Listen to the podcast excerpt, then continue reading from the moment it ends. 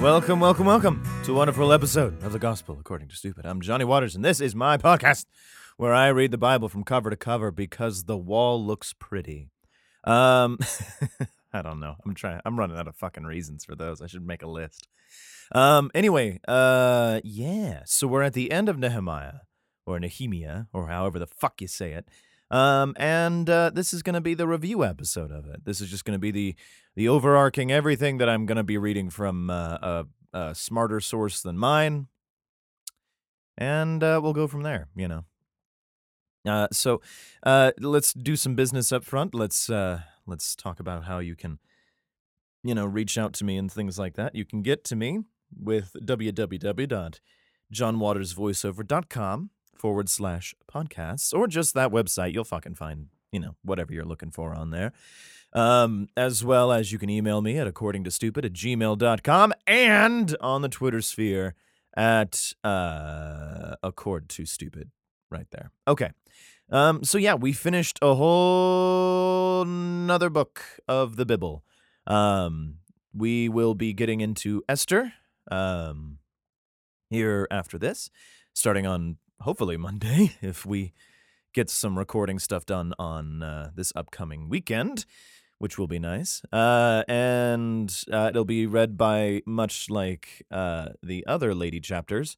Ruth, uh, we we uh, will have my lady wife reading that one because she requested it, and I really don't know why. But she seems to have a good time, and we'll we'll see what what happens with that because I have no fucking clue, not even a little bit. Um, and if I recall correctly, and if I'm gonna be looking at this thing, uh, it's not terribly long. It's about ten chapters, um, so it should be pretty short. And then right after that, we get to Job, which, as I recall, I've read it before, and it's not terribly long uh, as if I remember correctly. Um, but it does bring up a bunch of thoughts of like you know the devil and and what have you. But holy shit, Job is actually quite long. um, but that's okay. Um, but I do recall that uh, Job is more of a a story uh, uh, book than than some of these other ones. But I could be wrong. I haven't read it since I don't know, probably ten years ago or so when we were discussing mythology and things. But after Job, we get into Psalms and Proverbs and Ecclesiastes and all sorts of fun ones. It seems like. Um, and then you know, I I think after like Lamentations, it gets kind of funky. And then uh, Jonah's the next one that I only really know. And then after that, who the fuck? Like, there's a couple uh, that are like, okay, these folks. Um, and then finally, we get to the New Testament, which has all of Jesus in it, apparently. Uh, so cool, right? Oh, there's like four Johns in here. John one, two, th- First John, Second John, third, First and Second Peter. Why don't they just all put it all into one? I, you know, I don't know.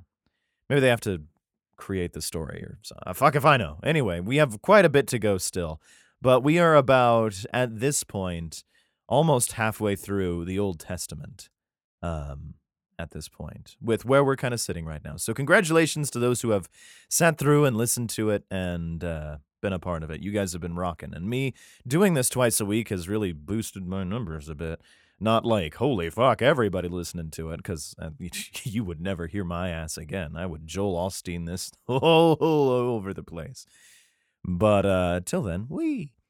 Um, so, uh, what I'm uh, going to be reading from is what I've been reading from a couple of reviews before. Uh, insight.org slash. All I did was just look up Google, being like, Nehemiah summary, and then here we are. Um, so it, it, it seems to break it down pretty well. The one we did last time from Shmoop, I think, um, was funny, and it, it kind of you know had the tone that I was looking for. But but this one has a bit more, uh, I guess, information about like, oh hey, this happened. Oh okay. So um, let's start this off. All right, Nehemiah, Nehemiah, whatever. Who wrote the book? All right. Jewish tradition identifies Nehemiah himself as the primary author of this historical book. Much of the book is written from his first person perspective. Yes. Nothing is known about his youth or background. We meet him as an adult serving in the Persian royal court as the personal cupbearer of King Artaxerxes. And they cite it, Nehemiah 1 11 to 2 1. This prestigious position reveals something of Nehemiah's upright character. Does it? Does it really? Being a cupbearer is morally great? Though he remained in Persia after the exiles had been allowed to go home, he was highly interested in the state of affairs in Judah. His brother Hanani, 1 2, had returned there earlier. Oh, I didn't really catch on to that. Okay, so still, I mean, he is in a position of like, well, he is the royal cupbearer, but I'm pretty sure he, he's right up there with a bunch of other higher positions that really don't mean anything, like the royal stable hand. Not really a position to really, you know, throw your weight around, but, you know, it's a lot better than just like, I'm a stable boy. I'm the royal stable boy. Um, probably means a bit more. So okay, we have uh, his brother takes off, and his you know, Nehemiah's like, you know, he seems to be doing okay over there, I guess. Um, all right.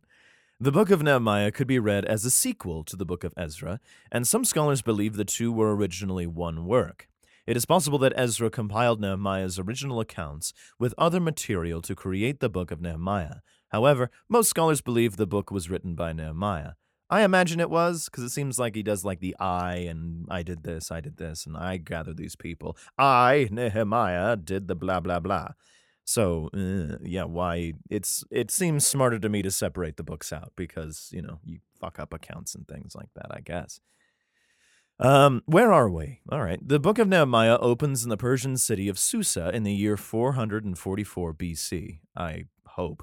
Later that year, Nehemiah traveled to Israel, leading the third of three. The fuck? Leading the third of three returns by the Jewish people. Oh, so there were three groups, I guess, that was like, all right, we're I'm leading the last and third uh, returns of the Jewish people. Oh, wait, hold on. So this means like the third of three being like they left and they came back. They left and they came back. And Nehemiah brought everybody back. Finally um, following their 70 years of exile in Babylon. Where were you, God? Uh, the previous chapter in Ezra describes the earlier two returns. Does it? I don't really remember. Most of the book centers on events in Jerusalem. The narrative concludes around the year 430 BC, so this takes, you know, 14 years. And scholars believe the book was written shortly thereafter. Probably, I would assume. Fuck if I know. Nehemiah is the last historical book of the Old Testament. Although the book of Esther appears after Nehemiah in the canon, the events in Esther occurred in the time period between Ezra 6 and 7, between the first and second returns of the people to Israel. Why the fuck? Eh, I get it. Whatever. You gotta. Here's this. Here's this. And, oh, by the way, this happened between here. Okay. The prophet Malachi was a contemporary of Nehemiah. So it seems like we're going to be dealing with this time period for quite a bit of time. Um, why is Nehemiah so important? All right, why is it? Nehemiah was a layman. All right, he's a cupbearer, you know. Not a priest like Ezra, nor a prophet like Malachi. He served the Persian king in a secular position, yes, before leading a group of Jews to Jerusalem in order to rebuild the city walls maybe the lesson here is like anybody from any position can do anything so long as it's good, I guess. Maybe that's the thing. You might be the cupbearer, but you don't need to be a prophet or a priest or a king or a this to build up walls and build up people and build up faith, I guess. Is that the thing? I don't know. Nehemiah's expertise in the king's court equipped him adequately for the political and physical reconstruction necessary for the remnant to survive. Did he? I mean, he's a cupbearer he probably you know got to stand there and figure out some cool you know ways to maneuver politically i suppose but like you know i wouldn't exactly call him profoundly good at it. Um expertise seems kind of a you know kind of a stretch. Also he's not i also wouldn't imagine he's good at construction either but you know then a bunch then again a bunch of syrians i think made fun of him being like look at that fucking wall. Look how shitty it is. Fuck him under Nehemiah's leadership, the Jews withstood opposition and came together to accomplish their goal, building a wall. Nehemiah led by example, giving up a respected position in a palace for hard labor in a politically insignificant district. I, ver- I barely remember that. But I do remember he was just like, nope, I'm just going to keep working. He partnered with Ezra, who also appears in the book, to solidify the political and spiritual foundations of the people. Oh, that's nice. Nehemiah's humility before God, I do remember that being like, quit fucking around see his moving intercessory prayers in chapters 1 and 9 provided an example for the people. He did not claim glory for himself, but always gave God the credit for his successes. Um, I mean, meh. All right. What's the big idea? Nehemiah recorded the reconstruction of the Wall of Jerusalem, Judah's capital city. Together, he, oh, that makes some sense, I guess. Together, he and Ezra, who led the spiritual revival of the people, directed the political and religious restoration of the Jews in their homeland after the Babylonian captivity. Yes, okay. Nehemiah's life provides a fine study on leadership, kind of. He overcame opposition from outsiders as well as internal turmoil, he, I guess. He exercised his administrative skills in his strategy to use half the people for building, while the other half kept watch for the Samaritans, who, under Sanballat, threatened attack. Nehemiah 4 2 7. As governor, Nehemiah negotiated peace among the Jews who were unhappy with Persian taxes. He exhibited a steadfast determination to complete his goals. Accomplishing those goals resulted in people encouraged, in a people encouraged, renewed, and excited about their future. He also probably he also instructed everybody to be like, "This is what you need to do," as opposed to just keep on fucking sacrificing for reasons who the fuck knows. Um, so the last bit on this: How do I apply this? I'm assuming to your own life. Uh, the book of Nehemiah shows us the kind of significant impact one individual can have on a nation. Okay, I kind of figured that one out. Nehemiah served as, in secular offices, using his position to bring back to the Jews order, stability, and proper focus on God. Proper focus. God uses all manner of people in all manner of places doing all manner of work. It just takes a long ass time, like 70 years of like, no, do you fucking know where you fucked up? And then, you know, sends a cupbearer to bring everybody back together. Do you feel uh you do you feel you must be in ministry in order to serve God? Mm, no. Either way, be encouraged. He is not limited by your vocation. Uh, I would assume not. because uh, I'm pretty sure the dust speck does not tell God what to do. In fact, God has placed you where you are for a purpose. I assume so because I've been I've been commentating on his shit for a while now. And uh, if this is the purpose, then fuck it. Uh, and I don't know the rest of the purpose. Feels weird. Ugh. Have this attitude about your work. Uh, oh, it, colon.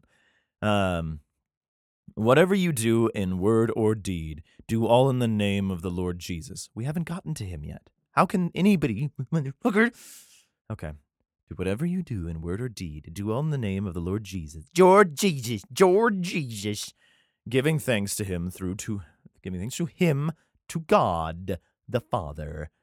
Colossians 3:17. I don't know when those show up, but uh clearly after Jesus, so I I don't feel like any anything that comes after the timeline. Praise Jesus. The fuck is he? And then, you know, uh it doesn't quite make sense, does it? However, the first part of that is all right. Whatever you do in word or deed, do it all in the name of God. Okay? You can just fucking remove that. And that would probably fit that. But I don't necessarily know. I mean, Nehemiah did at the tail end of this being like, you know, while you're fucking, you know, all these tales of like fire and angels and shit like that coming down and killing a bunch of motherfuckers. And yet, and yet, you people fuck off and don't do the thing that he's trying to tell you. You have proof. We don't right now, but you, at this time, have a fuck ton of proof. And on some level, you know, there is the, you know, uh, my uh, critique of like, you know, all this punishment for like, you know, eh, faith, and also punishment for one guy who's running the show against hundreds and hundreds of thousands of other Jewish people who are like, why are we being killed again? And why are we being taken away to Babylon? And why are we being killed? Oh, because all of you fucked up. No, no, it seems like the king fucked up and he, by that, you know, that prism of light spreads to every everybody else, which fucking sucks. The good thing I feel about Nehemiah is that he was educating everybody about like, you know, the book of Moses, I suppose, which seems to be the thing of like, hey everybody, let's do this. And I know that, you know, it it almost reminds me of like they they're changing from Latin to English in the Catholic Church of many, many, many years ago, uh, going like, you know, maybe we should actually talk to people so they can fucking understand what the hell we're saying. because it doesn't make much sense for us to be speaking a dead language when nobody fucking speaks it except us. Um, so eh, yeah, that's what we got. Um, so that was Nehemiah, guys. We did it. Um, next week, if uh, things get recorded and whatever, which it should, um, we'll be on Esther, who apparently is right in the middle of this whole craziness of uh, Ezra and Nehemiah, and then after that, it's Job which I recall being pretty happy about because, you know, it's about bets with God and, and the devil. And we bring Satan back a little bit. Uh, you know. So, yeah. Um, yeah, leave a review if you can. That would be great. Tell your friends. Um, potentially I might be getting some ad space here, I suppose. Um, and that's about it. You've been gospel to by the stupid kids.